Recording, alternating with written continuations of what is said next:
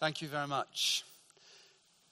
And a happy St. Patrick's Day to any of our Irish folk out there today. Have we got any Irish folk out here? No? Okay. One. All right, well, happy St. Patrick's Day to the one person. Anyway, bless you. It's great to be with you here this morning. And uh, thank you, Mark and the band, Elizabeth, for leading us so well it's just fantastic to be together, isn't it? And to worship the Lord together. And uh, I am continuing our series up to, as we lead up to Easter. And uh, I'm going to be talking about a prayer of seeking today, based around Psalm 34. If you have a Bible you might like to turn to, I'm going to read the whole psalm. So please enjoy, soak in the words because they are incredibly powerful and they're incredibly relevant to all of us here today. The psalm is written by David. Introduction here of David when he pretended to be insane before Abimelech, who drove him away and he left. I'll say something about that later. And he writes this, David I will extol the Lord at all times. His praise will always be on my lips. I will glory in the Lord. Let the afflicted hear and rejoice. Glorify the Lord with me. Let us exalt his name together. I sought the Lord, and he answered me. He delivered me from all my fears. Those who look to him are radiant, their faces are never covered with shame.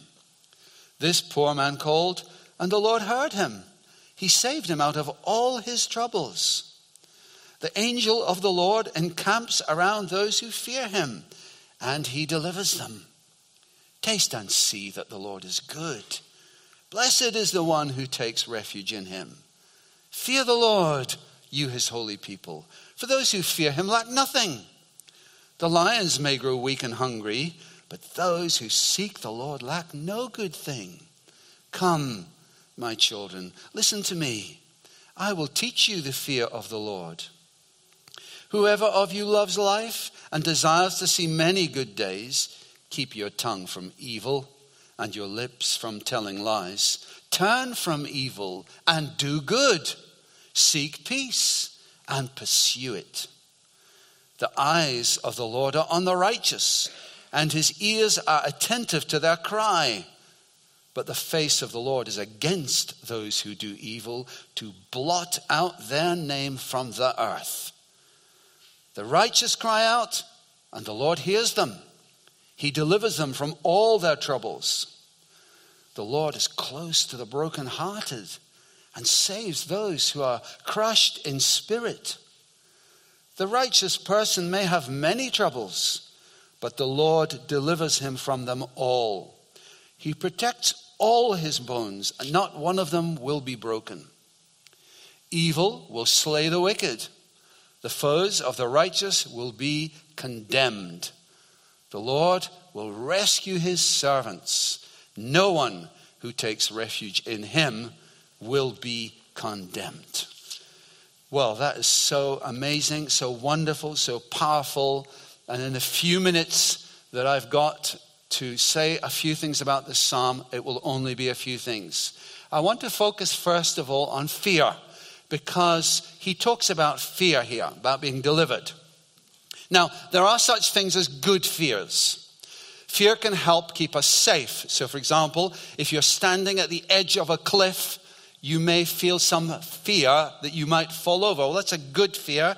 It's a healthy fear that's designed to keep you safe. I can remember as I was thinking about fear when I was a little boy at primary school. I was sitting at home in the lounge on my own. We had a table lamp, but there was no bulb in the table lamp. And I thought to myself, I wonder what will happen if I put my fingers in where the bulb should go. Well, I'll tell you what, I did it once and once only because I got a terrific shock and it took my fingers out. So I've got a fear of doing that, which keeps me safe. Also, when I was a boy, I remember we had an electric fire. It was at what was called a two bar fire, and it was like glass. And so when you put the fire on, it glowed orange. And I remember thinking again, I know you laugh, but here you go. I remember thinking again, I think you know what's coming. I wonder what will happen if I touch the bar of the fire because it's only glass. So I did it once and I've never done it since. So, in some respects, fear can be good for us. David talks about the fear of the Lord in verse 11. Come, my children, listen to me. I will teach you the fear of the Lord. So, he's talking about a healthy respect here that leads to life. However, having said that, there are some good fears. Living in fear and anxiety is not good for us. It's neither good for physical nor mental health, and yet fears may arise unbidden. Fear of losing things that we cherish friends, family, job, health. And sometimes these fears can come unbidden in the middle of the night. Perhaps you wake up and you're thinking, you're feeling anxious about a situation in your life. You can have, for example, the best CV in the world, you can have a great job, but you can be called into the office one day. Well, we're having a change of plans and we're going to be downsizing, and can you clear your desk by midday type thing? Or you can do your shopping in the health food shop. You can take all the right supplements, have your five a day, do your exercises, but it doesn't guarantee that you're going to be safe from illness. We really want to live forever and not see any of our loved ones die. But the reality is very different. So fear is like some dark shadow that raises its ugly head from time to time. And maybe like David in the psalm, you've got some good round, good reasons, good grounds to feel afraid. Maybe there are some health issues in your life. Maybe it's to do with your job security. Maybe it's family concerns. Perhaps it's financial worries. How are we going to get through this month or even this week? Perhaps it's the state of the world in general. And I hesitate to mention the B word. However, you know, maybe it's the state of the world that we look at in our own country in terms of Brexit or just in the world generally. Personally, I was very disappointed when uh, President Trump and Kim Jong un from North Korea failed to progress the peace process. I thought, I felt personally disappointed about that. Who knows where that's going to be leading? We don't know. But things both inside personal to us or outside into the world can raise fears in our heart. David here was in a desperate situation. He was, by his own admission, he says he was a step away from death. King Saul was out to kill him. And the point is, David had done nothing wrong to deserve the king's anger. Now, let's not think of King Saul as a king in terms of today. He was more like, even more powerful than, say, Henry VIII, who had two of his wives' heads cut off. And, and what King Saul did was he had 85 priests of the Lord murdered because one of them had helped David. Now, that was an totally, outrageously wicked thing to do to kill the priests of the Lord. But not only did he do that, he went on to kill all who lived in the town where the priests lived. He had the men, the women, the children, the infants, even the cattle, the donkeys, and the sheep. He had them all obliterated. That is the enemy that David was facing. And it gives us some kind of idea of what David was up against as he writes this psalm. So David does something which I think is incredibly strange. He was between a rock and a hard place. Where was he going to go? So what he does is he flees to a place called Gath. And Gath was where the, was one of the chief cities of the Philistines. Now, David flees there because the Philistines are enemies of Israel. So he thinks if I go to Gath, I'll be safer than if I'm roaming around Israel. Of course, there's a massive problem in Gath. The massive problem in Gath is that David had already killed the champion of Gath, Goliath, the champion of the Philistines. So you can see that David's in a very difficult situation here. That's why he pretends madness. He pretends to be mad so that the Philistines, in the end, want to get rid of him as well. he knows, having said that, he knows that the Lord has given him a very special promise that he will become king. So imagine he's in this situation. He's with the enemies of Israel. They don't like him either. The king is out to get him. He's had a promise from the Lord that one day he's going to be king, but it certainly doesn't look like it. I wonder if you are waiting for a promise from the Lord to be fulfilled. I can remember many years ago, someone whom I respect in the Lord came to me and said, One day you're going to work full time for the church. And I thought, Wow, okay. And I put that, as it were, on the back burner. It kind of sat in the back of my mind and heart, but it was always sitting there. But time went by, time went by, time went by, and I thought, well, maybe they got it wrong. Maybe that's not going to happen. And so sometimes there can be a gap between the promise of the Lord being given and its fulfillment. And David's certainly in that in between stage. Maybe you are too. I don't know.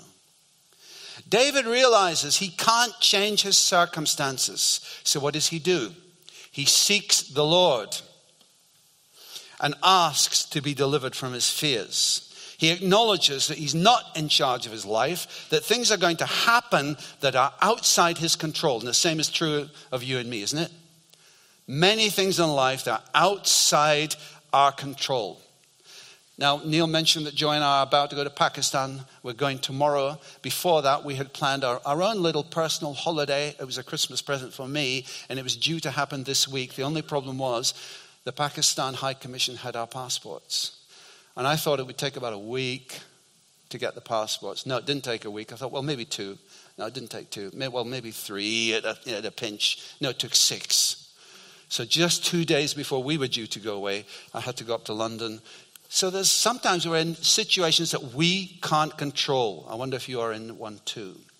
I'm going to make three points today, simple ones. First one is this it can be helpful to look back. The second one is encourage one another. And the third one is turn away from and turn to. So let's look at the first point. It can be helpful to look back. In verse 4, David says, I sought the Lord, and he answered me. He delivered me from all my fears. So, in the midst of his fears, in the midst of his disappointments, in the midst of his frustrations, in the midst of his confusion, what does he do? David seeks the Lord. Verse 4 again, I sought the Lord. Now notice it's past tense. So he's looking back. I sought the Lord.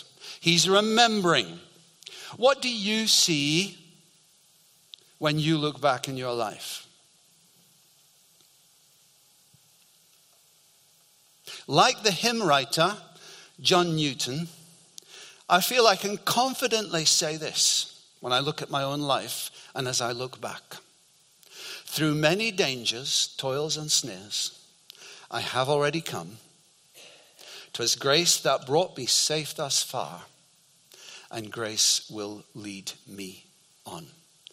Can you say the same? It's good to look back and remember how the Lord has helped you. The Lord has helped me. I was thinking about this the other day. In many ways, the Lord has helped me in my education. The Lord has helped me in my family. The Lord has helped me in my work. The Lord has helped me in my finances. The Lord has helped me in my friendships. The Lord has opened many doors of opportunity for me. How about you?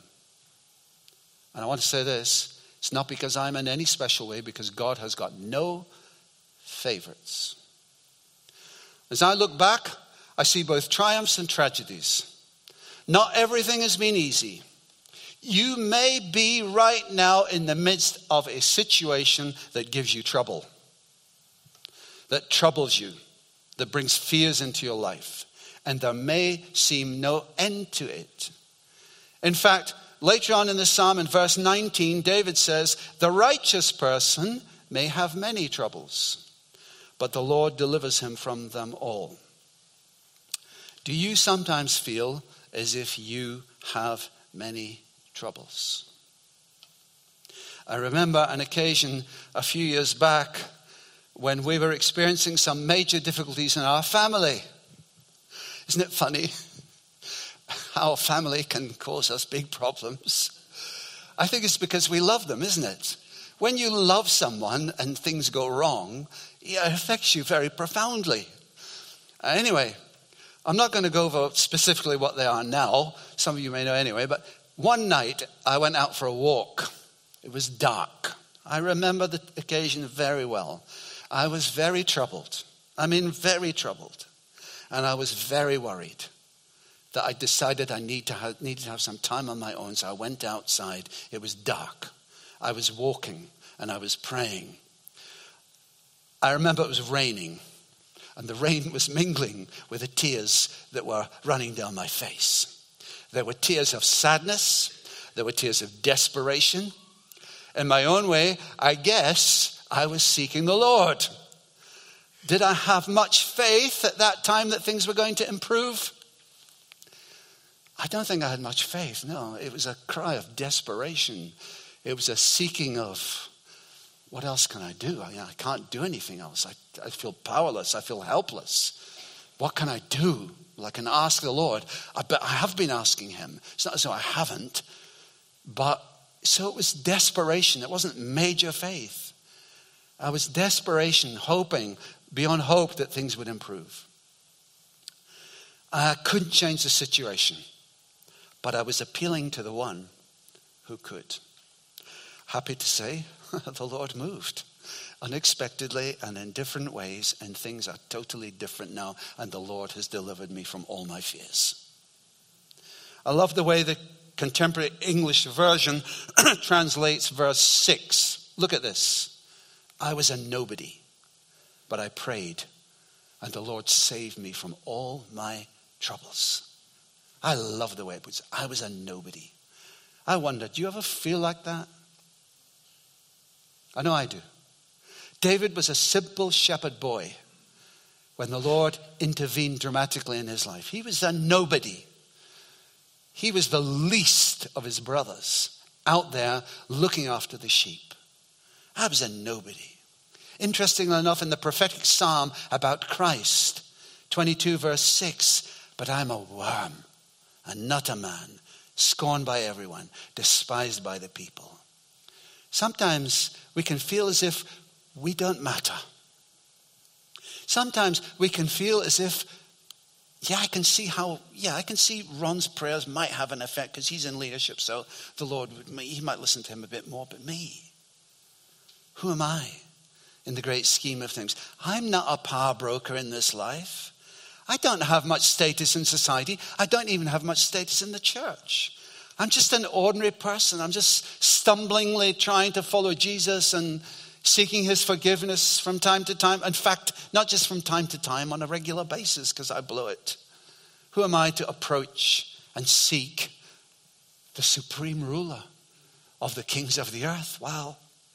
And yet we can, because of what the supreme ruler of the kings of the earth has done. We can look back not just in our own life, but we can look back to the crucifixion and the resurrection of Christ. And Jesus gave up his status so that he could give us the status of his sons and daughters. And by the way, there's nothing wrong with sometimes feeling like a worm. And it saves the brokenhearted, it says. The Lord rescues the brokenhearted and saves the crushed in spirit. If you're brokenhearted and you're crushed in spirit, I'll tell you what, you feel pretty low. So I want to say this. If you feel at your very lowest, I'll tell you what, God is very near you. Not that He's far away at all, but He saves the crushed in spirit. But God has given us access to the very throne room itself. God has given us access when we feel at our very lowest, our most vulnerable, the least amount of faith that we've ever had in our life. At that point in time, we still have absolute clarity of access to the very throne room of grace itself as we seek the Lord to find mercy and grace to help us in our time of need. So I want to speak right at this moment now to those of you who may feel brokenhearted and crushed in spirit. I'm not speaking to the proud, people. Yeah, you're fine. Go ahead. You just go on your own sweet way. I want to talk to those who feel a vulnerability, who have experienced the fear from time to time, who do wake up in the middle of the night thinking, How am I going to cope with this? Where's this all heading? I can't do anything about it. Well, David is giving us the massive clue as to what to do. It's to seek the Lord. Seek the Lord and his face. Because he is the one who is able to help us in the situations that we're in. He's the Alpha and the Omega. He's the Lamb of God who gives his life for us, sacrifices his blood for you. He's done it for you. Regardless of what you think of yourself, Jesus' blood is shed for you. You're cleansed by the blood of the Lamb. You're clothed in the very righteousness of Christ. You have got every right to enter the very throne room of heaven itself because of what Christ has done. And he is there at the right hand of God. And not only is he the Lamb of God, but he is the Lion of the tribe of Judah. The Lion. He can roar. And when he roars, the whole earth will tremble. He's the beginning and the end. He's our Savior. So we can have confidence. I'm a worm. I'm a nobody. That's who I am. I feel like that. I feel like that from time to time. Nobody listens to me. Nobody values me, but Jesus does. Jesus does. He loves you. And He says, Come to me. So we don't just look back at our own story of how the Lord has helped us in our own life, but we look back at the big story of how Christ has helped us through his death and resurrection and is now at the right hand of the Father interceding for you and me. I sought the Lord, David says, and he answered me. He delivered me from all my fears. Dear friends, this morning, whatever situation you're in, whatever you're feeling about who about yourself, I exhort you through this word to seek the Lord. I sought the Lord.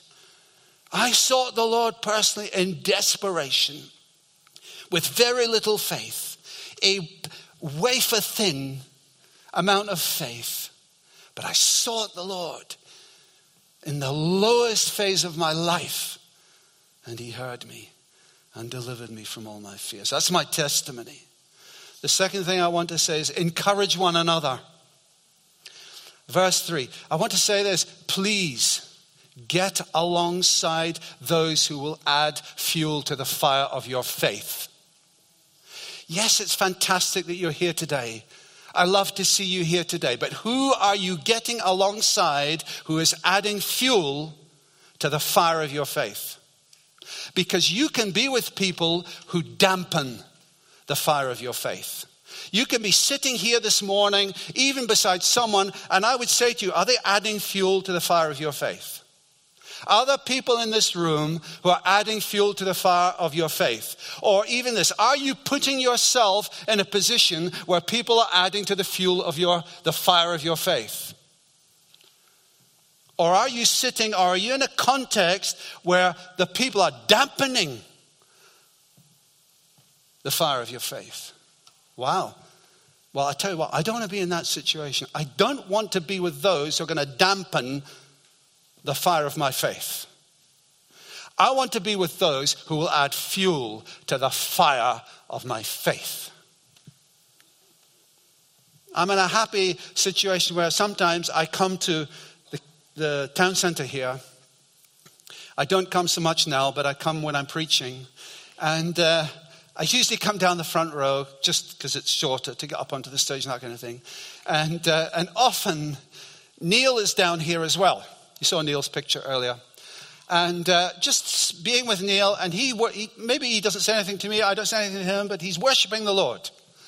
I tell you what, it adds fuel to the fire of my faith. And it's true of many of you here today. This morning, I, what I usually like to do as well, I usually like to give um, my notes, etc., to the person who's doing projection. And uh, as I was thinking about it, I thought, I wonder if Carlos is going to be up there today. It'd be nice if Carlos, because Carlos is, and we've got very many good people, but Carlos just happened to come to my mind, and there he is. So, oh, praise the Lord. That's good. Carlos is doing it today. Small things, maybe, but for me, they're maybe big. Anyway, David is saying, Glorify the Lord with me. Let us exalt his name together. There's a power in agreeing together. There's a power in worshiping the Lord together. There's a power in praying together where two or three are gathered. And this evening we have what we call an encounter evening in which we meet to worship and pray together. I don't know about you, but I need all the encouragement I can get. I'll be there.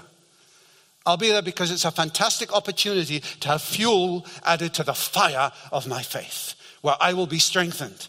Seven o'clock, I think it is, up at uh, our Hazelmere site. And one of the reasons is that we can see how the Lord has helped others through their situations. There's a power in testimony. There's a power in hearing other stories. There's a power in the, the personal experience that people have. And we've got many of them on our website if you care to look.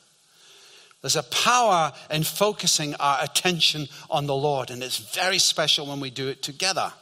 Martyn Lloyd-Jones, the great uh, preacher from Westminster Chapel, said, Our troubles can nearly all be traced to our persistence in looking at the immediate problems themselves instead of looking at them in the light of God.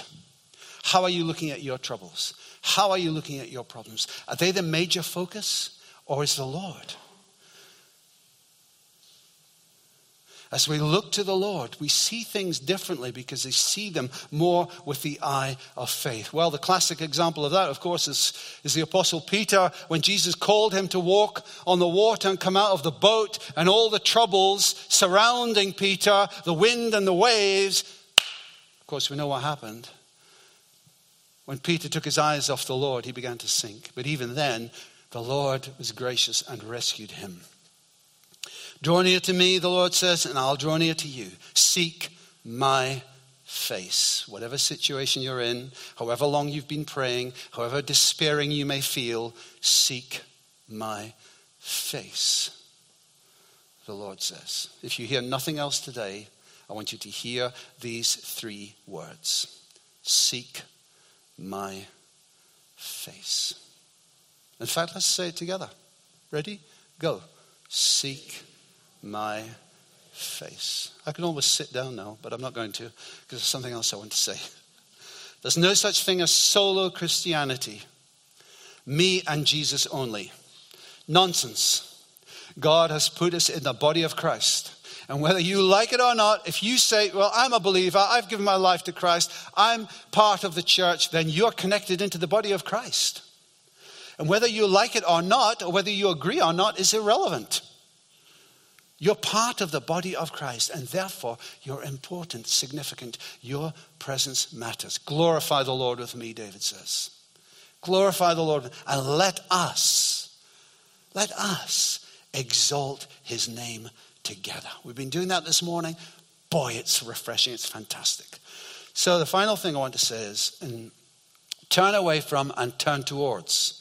And David makes a distinction between those who reject God and those who seek him. Verse 13 and 14, he says, Keep your tongue from evil and your lips from telling lies. Turn from evil and do good. Seek peace and pursue it. I was reminded of what the Apostle James said when he said, Who can control the tongue?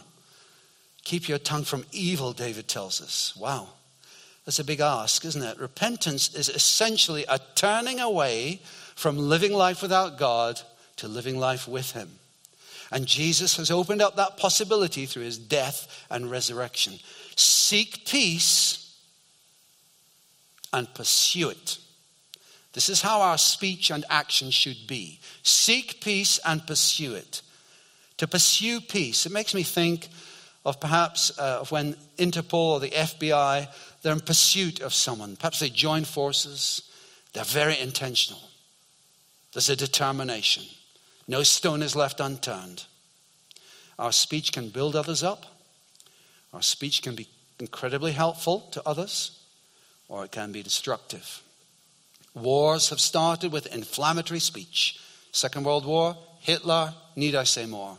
On the other hand, Churchill's speeches during the war helped strengthen the resolve of the nation. What we say is important. So we're to turn away from godlessness and turn to the Lord. Verse 8, 9, 10. Taste and see that the Lord is good. Blessed is the one who takes refuge in him. Fear the Lord, you his people, for those who fear him lack nothing. The lions may grow weak and hungry, but those who seek the Lord lack no good thing. So, what's he saying here? He's saying, well, experience for yourself that God is good.